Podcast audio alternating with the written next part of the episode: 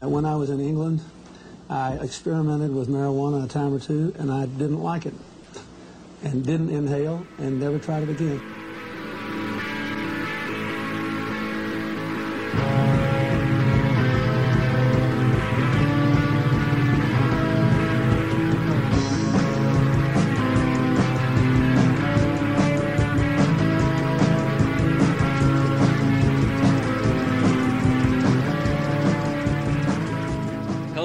To Mad Hat Economics. My name is Roberto Figari, and today I have with me Master PhD candidate Jeff Swigert, David Just, our in-house economist, Hello. and Andrew Lisod, a master student here at Cornell. Hi, hi. And today we're going to talk about marijuana. What are the implications of legalizing marijuana? Should we legalize it? And Jeff is going to be the lead in this in this topic. He has been doing interesting research in this topic. And can you tell us a little bit about your inspiration, motivation behind going all in in this research in marijuana? Uh, yeah, so it wasn't, I guess, intentional. I didn't want to, I guess, label myself as the grad student who's studying weed because I think there's a lot, maybe, a negative connotation associated with studying weed in grad school. Um, enough people probably do that on their own. Uh, no, so the inspiration, it actually came from. Uh, like a lot of my ideas for research, actually, from my wife. So we were in the car, I think, listening to uh, radio about the news where Colorado legalized general use uh, of marijuana. And thought occurred to Mikkel that, wow, I, I bet they're going to start, you know, getting the munchies. It's probably a good time to invest in like um, vending or something like that. Doritos. Uh, Doritos or Taco Bell or something like that. And so I was like, wow, that's interesting. So automatically as an economist, you start thinking, well, yeah, this is the introduction of this substance that's Right. you know, you're going to increase supply, you'll probably get the price drop. And how is this going to change outcomes? How what spillover effects are there going to be? And uh, I initially thought, well, yeah, this munchies effect could be a thing. And so why not look at weight? Why not look at uh, physical activity and uh, kind of other health outcomes? So that was that was the original like motivation. As far as inspiration, uh, in general, I'm really interested in all the opportunities that econ gives us in general uh, to explore questions that we wouldn't be able to necessarily, or at least David, I don't think you'd allow me in the food and brand lab to uh, randomize uh, treatment to uh, marijuana or Yeah, not. yeah I'd, I'd have a problem with that. For this particular set of questions, like we had to go outside the uh, controlled lab uh, and look for a natural experiment. And fortunately, the United States is pretty much this gigantic uh, democratic laboratory where we've got, you know, depending on a vote, we've got the coin flip uh, randomization and, or semi randomization, and uh, these policies kind of determine, you know, whether things are controlled or not, or whether something is legalized or not. And so I guess the inspiring part of that is that, yeah, econ al- allows us to use kind of statistical methods to answer wild questions like this that you wouldn't be able to get past IRB. What were your hypotheses going into this? Oh, I was I was sure that we would find uh, a munchies effect, like a big, um, you know, increase in the you know in the caloric intake, and that you BMI would increase. the BMI would increase. You'd get an increase in obesity. Colorado is is uh, famous of late for being the the thinnest and healthiest state Right. in, in the union. Is is uh, now now with the introduction of marijuana, are they are they on their way to uh, to Mississippi and Alabama? Or is it? You know, well, it all critically comes down to, I guess, what the first of our challenges were, which is when we ran this, we found the opposite direction effect. And the and so this was like, well, what's going on, right? Uh, my my main mechanism is dominated by something, and uh, the key to the, your question is, well, do you drink? Uh, do you drink alcohol? So alcohol is the key actually piece. And actually we were really debating whether we should you know put alcohol as the lead piece in the in the title because I think more is going on there in terms of uh, detrimental effects anyway.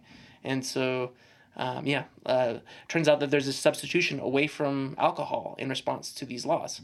People have an alternative on the weekends, and so there's, and we don't, we don't have the data. It's, this is anecdotal, but uh, I would love to see if it's you know kind of changing culture on the weekends. Like if there's fewer keggers that are being held and more, all right, let's hang out and get high. Um, So yeah, I guess that's the one of the key takeaways of this is that uh, you know it's not necessarily that marijuana is good. I would never actually say that. Okay. I mean, marijuana is a substance. It's got psychoactive ingredients. Um, if you're sick, if for instance my grandma, the closest I've gotten to marijuana, for the record, I have not smoked marijuana, but uh, I did have it in my fridge for a while when my grandma was living with us uh, for cancer treatment. Sure, part of her cachexia, it's, uh, which is the wasting syndrome that has to do with uh, that a lot of people with cancer get. Um, uh, to fight that, they would prescribe Marinol, which is the kind of um, non-smoked uh, version of marijuana, and it's an appetite stimulant. Uh, this is another reason why I went into thinking, you know, thinking, oh wow, this uh, marijuana stimulates appetite, makes things more, uh, enhances per- uh, kind of perceived tastes and things like that. So, so was this experience with your grandmother? Was that one of the? I mean, so you gave us some background on the inspiration, but is did, did that form some sort of basis for your knowledge of marijuana? I mean, are you are you a marijuana expert? well, I, um, you know, it depends on what your uh, definition of expert is. Uh, if that means, have I read 30 papers on marijuana? Yeah, I definitely have read 30 papers on marijuana. Um, in terms of like institutional or actually practical expertise, uh, I rely on the guy I sat next to on a four hour plane ride who grew marijuana. um, and also, yeah, like you say, uh, my limited uh, experience with in, in medicine. Um, with with my grandmother's experience and also my brother who um, you know regularly prescribes pain meds. He's an intern internist, and he, and other doctors one of their universal laments is man I wish we didn't have to prescribe such like heavy duty uh, painkillers. I wish something else were on the menu at least. And so I mean from an economist's point of view we're agnostic. Like we don't say whether something is good or bad. Um, but I think all economists will tell you if you increase the choice set there's not much, uh, you know, increase the menu of things that a doctor has at their disposal. You, you're probably not going to disturb welfare. What are the implications of this? Because you're saying that you went in this thinking that people were gonna go fat, get fatter, get larger, and that's not what you're seeing, correct? Right. Um. So, so what other things do you, do you see? You're seeing the substitution effect. Maybe people are not drinking that much. They are probably not binge drinking, but then they might be smoking today. Well, so, yeah, so what does that mean? Like, I I would mean, assume that the drunk driving uh, rates decreased significantly. Yeah, so my uh, my co-author on this, uh, Joe Sabia, he and others, Dan Rees and um, uh, Anderson, Mark, is it Mark Anderson? Uh, Mike Anderson out of Montana. They have research actually that documents that the number of alcohol-related fatalities drops in response to these medical marijuana laws. Um, so it's very plausible that, yeah. Uh, well, I mean, it's it's actually documented. that question has been answered. Yeah. Uh, that yeah, these these drop in and what about violence, like within families? Um, that's something that I haven't seen. Like I haven't seen uh, research that actually goes into that. Mainly, that's a we call these fundamentally unanswerable questions (FAQs). The data is not Yeah. good for. Um, h- I mean, you can look at police records and stuff like that, um, or not police records, but uh, there's a database that uh, does have like uh, hospitalizations and how they code up the hospitalization stuff like that. But it's really sparse and uh, yeah. So I've I haven't seen anything like that. What was your action plan for like just looking at the data? Right. So uh, Burfus. Burfus. uh, Burfus is the uh, data set we use. It's the behavioral risk factor surveillance system, Wow. and the Centers for Disease Control puts that out. And they've been doing it in an improving manner uh, since the 1990s, uh, early 1990s. And uh, I mean, it's changed over time, but pretty much they administer this phone survey across the 50 states. Um, not all states participated, not all states did it the same way. Um, but for a core set of questions, which include kind of the key health variables like uh, body mass index, um, and uh, drinking behavior, uh, smoking behavior, things like that. They did uh, they did keep these consistently. And so the nice thing is that we have this time series from 1990 to 2012 is the window we looked at, and the these 23 states that have marijuana policies they kind of hit um, all along you know throughout the 96 to uh, present. Um, period. So there were a couple states. So we ended up using 19 based on the fact that three had just passed them, so there was no post period uh, for us to look at kind of the after effects. But uh, this kind of spacing throughout time allows us to control for a lot of factors so that we can rule out like just secular trends, for instance, in marijuana use and stuff like that, and we can really isolate the effect of the, the marijuana policy itself, and also the the geographic variation. So yeah, this, the fact that these policies are spread across space allows us to kind of isolate isolate the effects better. um, did I answer your question? I don't know. Actually, I don't, I don't know. definitely. so, so, so you're a health economist as well as a behavioral economist. Um, now, now that you're kind of analyzing the, the health effects of marijuana, um, just and, and just focusing in, one, in this one dimension health, do you think it would be an interesting idea or maybe even a good idea um, to maybe legalize it? So legalization, like you say, affects all aspects or all dimensions. Right. Um, I mean, as far as medical marijuana laws, where Uh-huh. there's some kind of regulation and the, the pre- presumed channel through which it's coming is through, you know, prescription. I mean, in some states that's basically Yeah, already any doctor will write you a prescription. But in others, you have to actually get like two health professionals to sign off, and it's more regulated. So I, I think uh, marijuana as med- medicine. I think legalization makes sense in some senses, but it does have ramifications across the board, and that's the interesting thing is that. I mean, we, we see that health, which you wouldn't really health of the general population as Okay. well. We're not looking just at among users, by the way. This is just the population in general. There's this effect, meaning that usage in general was uh, very much issued. I mean that that affects so many.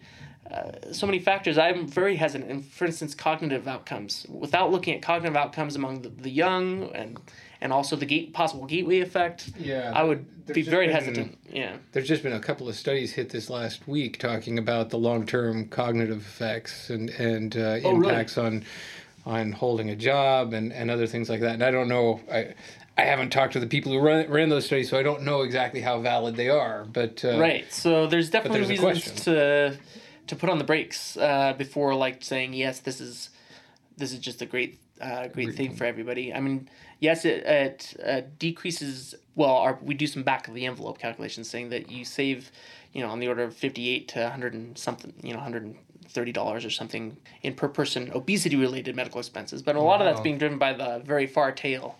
Uh, And heavy drinkers, right? So Really? So it's so it's it's the really heavy drinkers that are the problem that Yeah. that this is solving. that this is solving. So, so I guess the question is, marijuana is actually solving another problem. Uh-huh. The other question is like, I guess the main question is, we've assumed that alcohol is just fine to have in our society, widespread, right? Like, Yeah, that, that was sort of my the question I had is is listening to this is we're sitting here and we've got a status quo where alcohol is legal and marijuana isn't. Yeah, If everything's on the table, right, and you had the possibility of nothing's legal, alcohol is legal without marijuana, marijuana's legal without alcohol, everything's legal. What what does this say? Well, it, I mean, in terms of health, I think it clearly says that we, by assuming that alcohol is innocuous, I think we've uh, settled on uh, higher obesity rates than we would otherwise have. In fact, since this is being driven by uh, alcohol, you know, consumption, these effects, I think we've put ourselves basically on a trajectory based on alcohol consumption, especially, and I, by alcohol consumption, I don't mean moderate use. I mean like the heavy users. Um, yeah, so we defined binge drinking. Well, it's generally defined as over five drinks per sitting. Um, but there's people who are drinking like a lot more than that, and uh, and it's really bad for their health, and the expenses that are associated with it are just astronomical. Astronomical. So, I mean, yeah, if you can cut down by offering everything, which is what we're now seeing, is Yeah. the third alternative that you mentioned.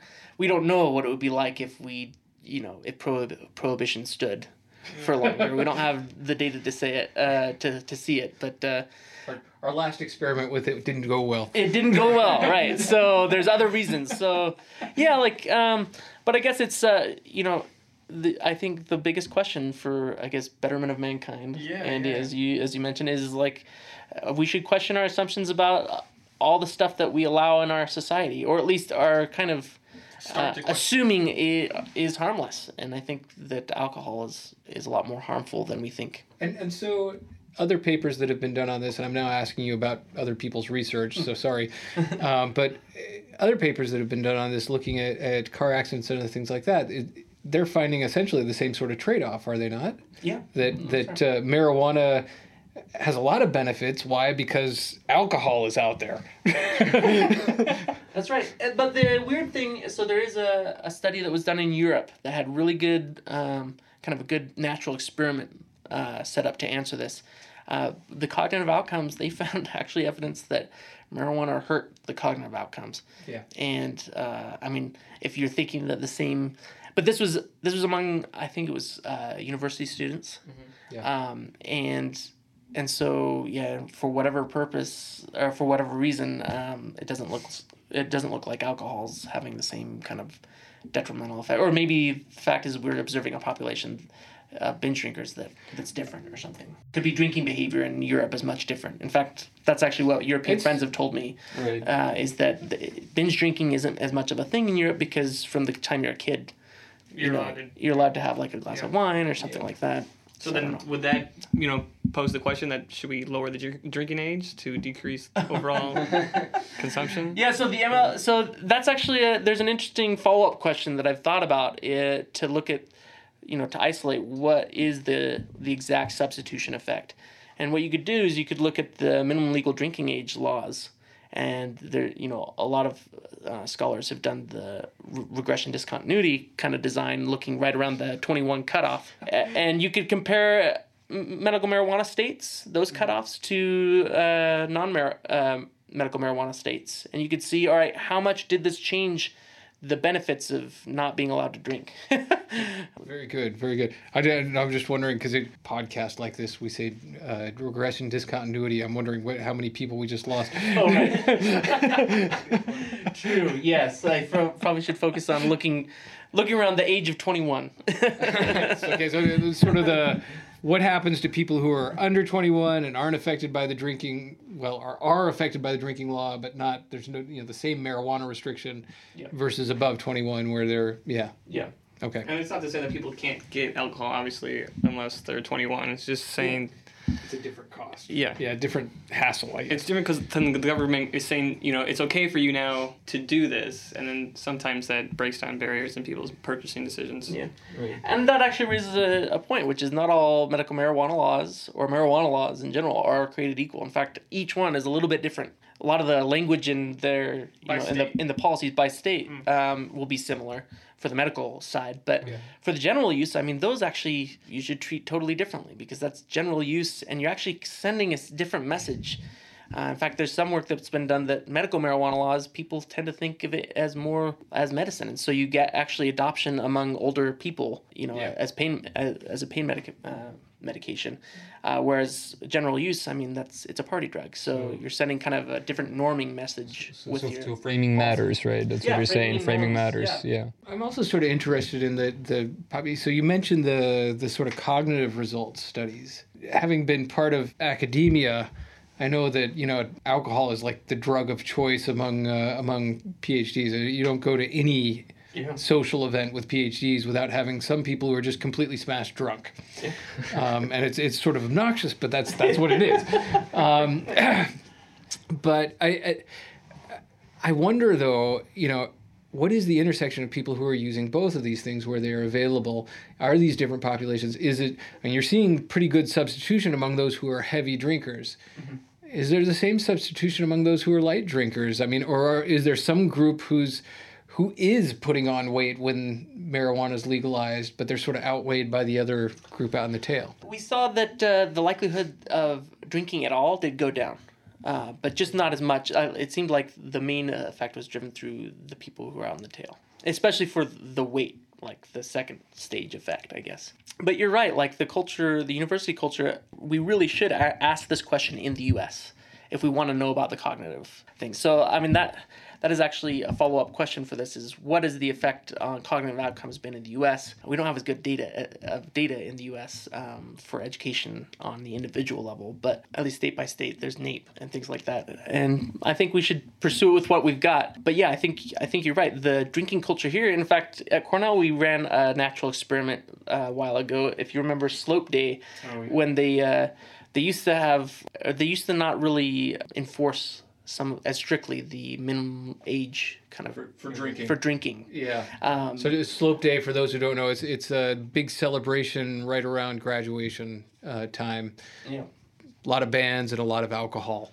yeah, a lot of bands, a lot of alcohol. But it used to be apparently that it was just uh, it was moderate alcohol use. But now that there's these that they've tightened up on the control of alcohol, it turns out that uh, students are getting pre-drunk, right? So they'll drink hard liquors in their dorms, and then they'll come to slope day and they're totally hammered because they couldn't get access uh, to it there. So it was kind of one of these kind of the perverse, perverse effect of a policy uh, kind of thing. And so it'd be interesting to see what would happen if marijuana were at least an option among those who are using alcohol like that. Yeah. It could presumably hurt the outcomes though for a larger proportion of people who are not abusing alcohol. this is why a couple of years ago it's been, he's not here anymore but our, our president came out and was advocating for lowering the drinking age so that he wouldn't have to police drinking because because of this perverse effect from policing I, and i'm i guessing so from the, the results of your study you're saying well maybe it's not so much the drinking age as it is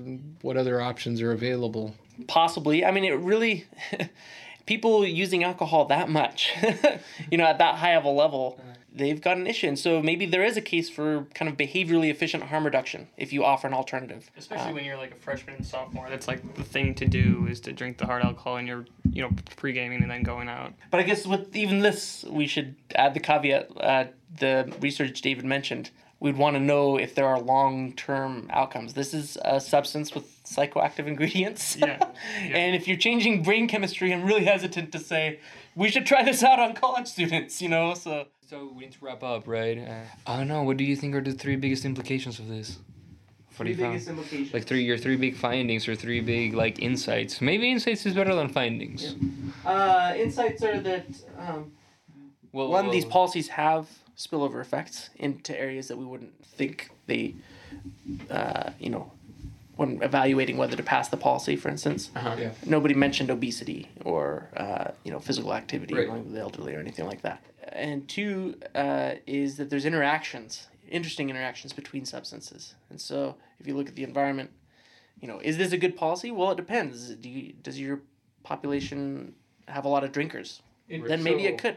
In, in other words, we shouldn't just be looking at other countries and saying, well, these guys have this drug legal and this, and, and so, and they're fine, so we should do this. We need to look at the whole cocktail of, of drugs that they have available. That's exactly right.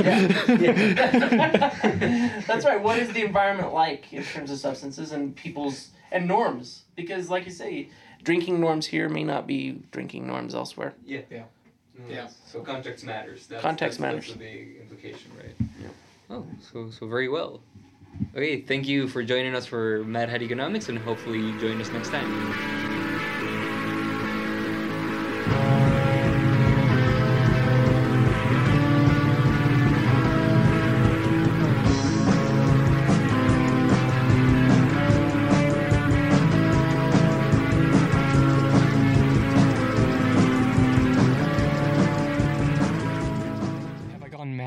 I'm afraid so. You're entirely bonkers, but I'll tell you a secret. All the best people are.